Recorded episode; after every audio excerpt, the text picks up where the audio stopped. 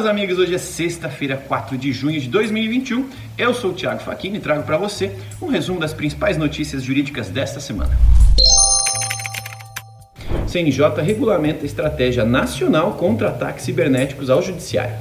Na última semana, o plenário do Conselho Nacional de Justiça aprovou a criação da Estratégia Nacional de Segurança Cibernética e da Informação do Poder Judiciário a necessidade de criar esse instrumento institucional surgiu por conta da crescente ameaça de ataques hackers à infraestrutura virtual dos tribunais brasileiros. E ao implantar as estratégias de segurança previstas no ato normativo, o objetivo é que os tribunais possam assegurar o princípio constitucional da segurança jurídica, preservar a continuidade do funcionamento da justiça e proteger as informações que constam nos 77 milhões de processos judiciais que tramitam no país. Sancionada a lei que altera crimes cometidos na internet. Foi publicada no Diário Oficial da União a Lei 14.155, que altera o Código Penal e torna mais rigorosas as penas de furtos e estelionatos cometidos na internet, como também as penas do crime de invasão de dispositivo informático. A lei alterou, em específico, a redação do artigo 154A, que prevê o crime de invasão de dispositivo informático para obter, adulterar ou destruir dados e também instalar vulnerabilidades para obter vantagem ilícita o entendimento e penas de furtos, fraudes e estelionatos cometidos pela internet também foram alterados de maneira significativa. O STJ alcança mais de 800 mil decisões proferidas em trabalho remoto. O STJ divulgou em seu portal que, desde a implantação do regime remoto em 16 de março de 2020, mais de 835 mil decisões foram proferidas.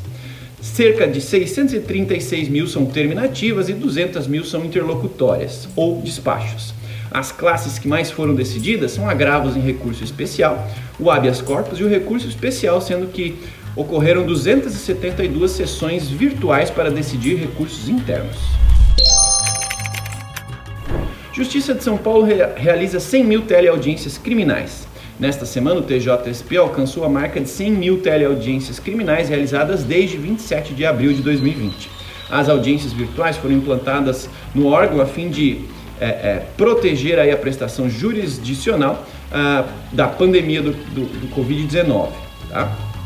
De acordo com informações do tribunal, essa prática possibilitou a tramitação normal dos processos, o atendimento aos jurisdicionados e proporcionou um aumento de produtividade dos servidores. Acordo da OABSP com a Defensoria Pública reajusta a tabela de honorários.